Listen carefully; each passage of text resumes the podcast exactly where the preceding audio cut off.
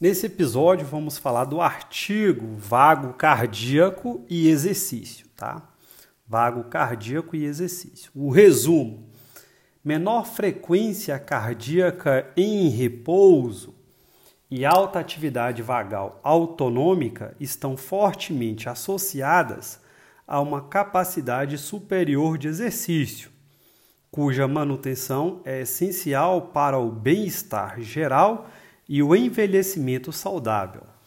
Evidências recentes obtidas em estudos experimentais, usando os avanços mais recentes em neurociência molecular, combinados com a fisiologia do exercício humano, modelagem fisiológica e dados genômicos, sugerem que a força da atividade vagal cardíaca determina casualmente nossa capacidade de praticar exercícios. Então, sugerem que a atividade, sugerem que a força da atividade vagal cardíaca determina casualmente nossa capacidade de praticar exercícios físicos. Vamos para a introdução do artigo, né? Bom, a maior capacidade de exercício está fortemente associada à redução do risco de doenças cardiovasculares, diabetes tipo 2, malignidade, osteoporose, depressão e morte prematura.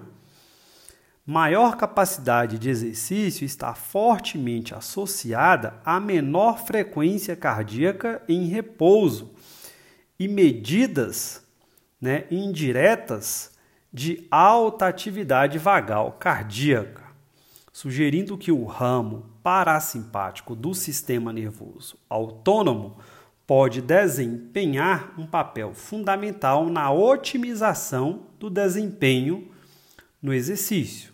Então, neste, artigo, revisa-se esses dados que sustentam coletivamente a hipótese de que a força da atividade vagal cardíaca determina diretamente a capacidade individual de exercício. Frequência, exercício e frequência cardíaca de repouso. Então, bom, o bloqueio né, farmacológico experimental ou a interrupção cirúrgica da inervação cardíaca vagal aumenta a frequência cardíaca acima dessa frequência intrínseca. A frequência cardíaca em repouso em atletas de resistência de elite é baixa. Valores tão baixos quanto 30 batimentos por minuto foram relatados e tem sido tradicionalmente atribuída a tônus vagal parasimpático, excepcionalmente alto nesses indivíduos selecionados. De Souza e colega, no entanto, relataram evidências obtidas em modelos animais sugerindo que a bradicardia em repouso associada à maior capacidade de exercício é principalmente devido à diminuição da taxa intrínseca de células de marca-passo cardíaco, estabelecida por regulação descendente induzida por treinamento da expressão de HCN4 do canal de marca-passo. Resta ser determinado se a expressão de HCN4 é modulada por atividade autonômica, com alto tom vagal, potencialmente restringindo a expressão do canal de HCN4 no tecido é, nodal. Bom, o consenso geral é que em humanos o desempenho superior do exercício está fortemente associado a uma menor frequência cardíaca em repouso, bem como as medidas indiretas de alta atividade vagal cardíaca que serão discutidas a seguir. Avaliação da atividade parasimpática vagal em humanos, medindo a recuperação da frequência cardíaca após o exercício. Uma medida alternativa e altamente reprodutível da capacidade de um indivíduo de recrutar, recrutar o tônus vagal cardíaco é a velocidade de recuperação da frequência cardíaca após o exercício. Após o pico da frequência cardíaca durante o exercício, ocorre um declínio acentuado e variável após a interrupção do exercício denominado recuperação da frequência cardíaca. A recuperação da frequência cardíaca após o exercício é mediada por rápida reativação vagal. Indicativo de uma relação causal entre a taxa de recuperação da frequência cardíaca e a capacidade de exercício, há uma diferença absoluta dramática nessa recuperação entre atletas e pacientes com insuficiência cardíaca. A avaliação individual, a avaliação da capacidade individual de recrutar, recrutar o tônus vagal parasimpático com base na recuperação da frequência cardíaca após o exercício é independente de outras medidas fisiológicas, incluindo a frequência cardíaca em repouso. em repouso, volume corrente e frequência respiratória. Ainda assim, a taxa reduzida de recuperação da frequência cardíaca após o exercício se correlaciona com outras medidas indiretas do tônus vagal cardíaco, incluindo a variabilidade da frequência cardíaca e a sensibilidade baroreflexa se estas também sugerirem comprometimento potencial da função autonômica. Outros grandes estudos clínicos demonstraram uma forte associação entre disfunção vagal, morbidade cardiovascular e mortalidade por todas as causas. Uma taxa de recuperação da frequência cardíaca prejudicada foi forte independente, associ, independentemente associada à mortalidade. Independentemente associada à mortalidade. A FCR é um forte preditor, independentemente da carga de trabalho, da presença de anormalidades de perfusão miocárdica e ou alterações absolutas na frequência cardíaca durante o exercício disfunção autonômica parasimpática como fator-chave contribui para a morbidade e mortalidade cardiovascular. Estudos também mostraram forte associação entre mortalidade e função baroreflexa, bem como a frequência cardíaca em repouso, cujo principal determinante autonômico é a atividade vagal cardíaca. A forte associação entre baixa frequência cardíaca em repouso medidas de alta atividade vagal cardíaca e capacidade superior de exercício, implica que o tônus vagal cardíaco pode ser aumentado pelo treinamento físico. O treinamento físico acelera a taxa de recuperação da frequência cardíaca, indicativo de função vagal cardíaca aumentada.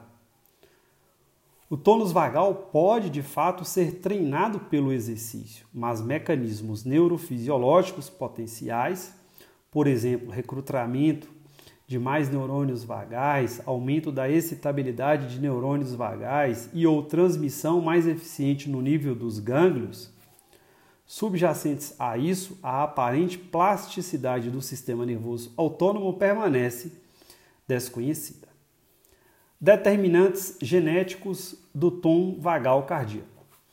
Embora a evidência emergente sugira que o tônus vagal cardíaco em humanos saudáveis pode ser aumentado pelo treinamento físico, estima-se, a partir dos resultados de estudos com gêmeos, que mais de 60% da HRR, e portanto atividade vagal cardíaca, é determinada geneticamente. Ambos estudos, né, dois estudos, encontraram fortes associações entre a frequência cardíaca em repouso, né, HRR, e vários genes expressos pelos componentes-chave das vias de sinalização do reflexo parasimpático autonômico, incluindo acetilcolinesterase e receptores M2 muscarínicos. Controle autonômico do coração durante o exercício. A visão convencional do controle autonômico do coração durante o exercício há muito tempo sustentou que os aumentos da frequência cardíaca, a partir da, a partir da linha de base de repouso, ocorrem inicialmente por meio da retirada vagal completa, seguida pela ativação progressiva da entrada, da entrada simpática. No entanto, parece que a atividade vagal cardíaca significativa é mantida durante o exercício. O conceito de que a atividade vagal cardíaca é mantida durante o exercício é baseada na análise e modelagem dos resultados de estudos experimentais de exercício envolvendo bloqueio farmacológico de membros autonômicos involuntários humanos saudáveis. No início do exercício, a atividade vagal realmente diminui, como resultado do comando central e reinicialização do baroreflexo arterial. No entanto, o aumento rápido subsequente no retorno venoso recruta mantém a atividade vagal cardíaca por meio do aumento da carga dos baroreceptores. É, durante o exercício, o coração recebe forte modulação vagal e simpática a taxas abaixo de 140 batimentos por minuto.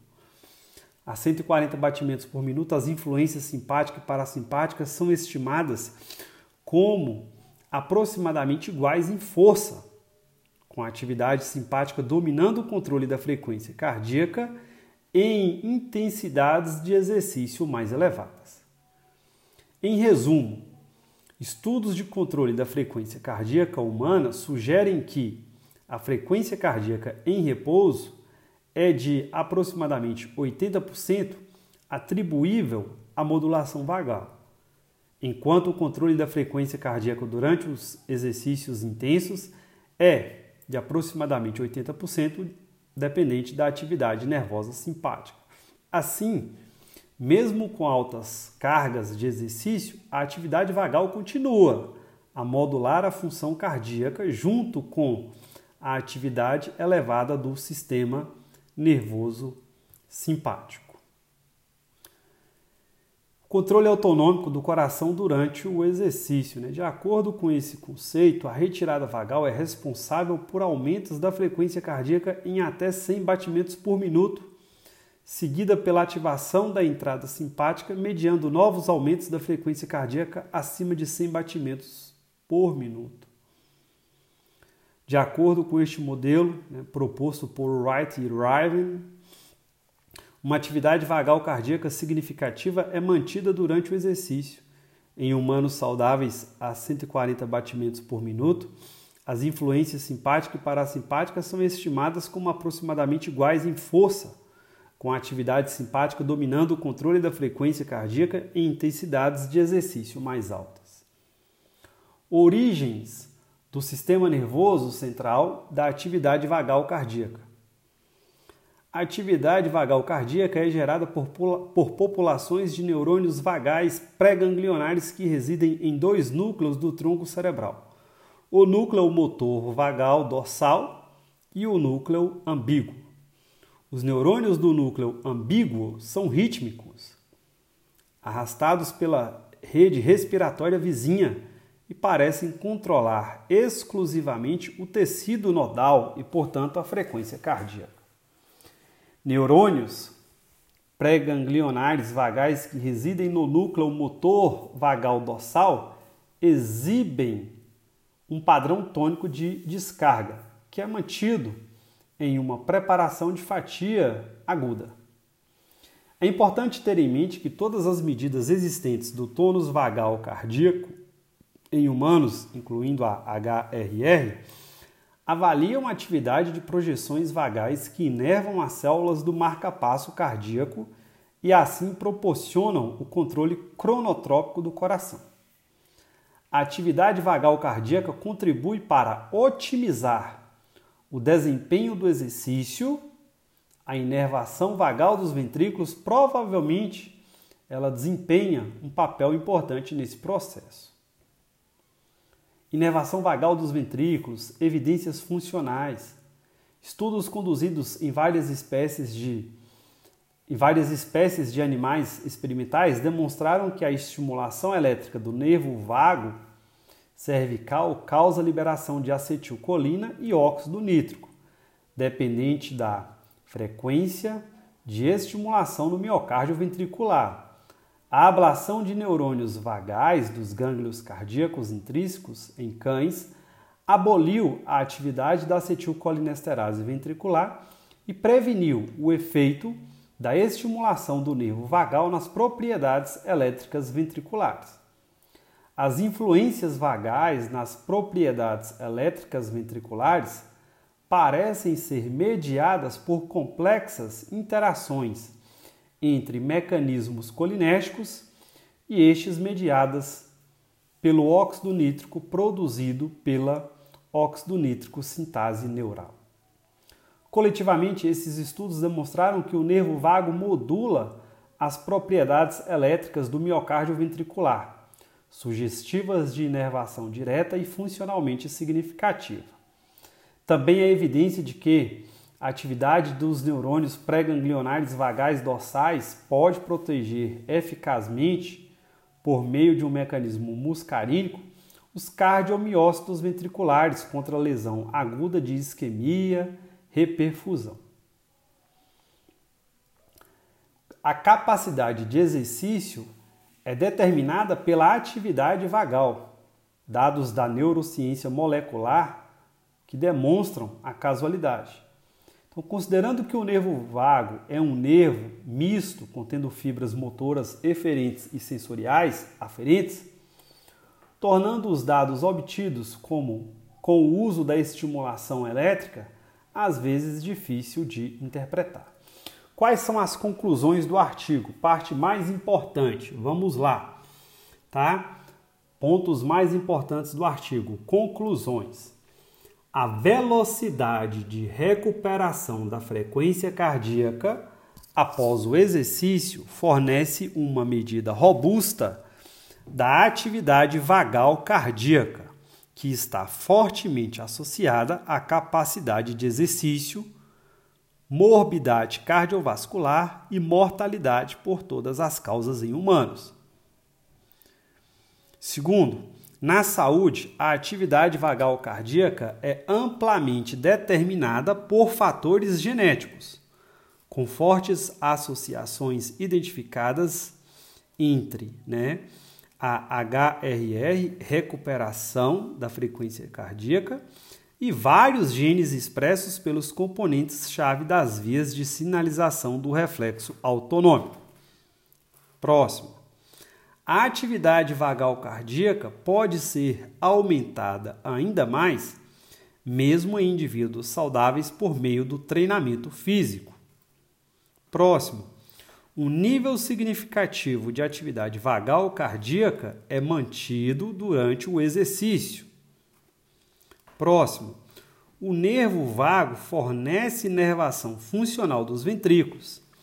As projeções cardíacas de um grupo dorsal de neurônios vagais pré-ganglionares modulam a excitabilidade ventricular a contratilidade e a capacidade de resposta do miocárdio ventricular à estimulação dos beta-adrenoceptores. Próximo. A inibição dos neurônios vagais prejudica a capacidade de exercício, enquanto a estimulação vagal aumenta a contratilidade cardíaca e prolonga a resistência ao exercício em animais experimentais. Próximo. A conclusão mais lógica dessas linhas de evidência é que a força da atividade vagal cardíaca determina causalmente nossa capacidade de praticar exercícios. O tônus vagal cardíaco alto em atletas de elite pode ser criticamente importante para conferir maior tolerância a regimes de treinamento intenso, essenciais para atingir um desempenho atlético superior.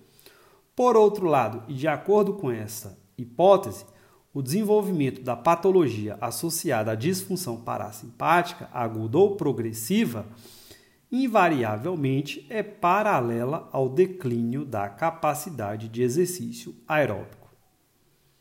Abordagens farmacológicas ou de neuromodulação baseadas em dispositivos que permitem o recrutamento seletivo da atividade vagal cardíaca podem ser eficazes no aumento da capacidade de exercício e na promoção de saúde cardiovascular ao longo da vida. Então, resumindo, menor frequência cardíaca em repouso e alta atividade vagal autonômica estão fortemente associadas a uma capacidade superior de exercícios. Estudos sugerem que a força da atividade vagal cardíaca determina causalmente nossa capacidade de praticar exercício.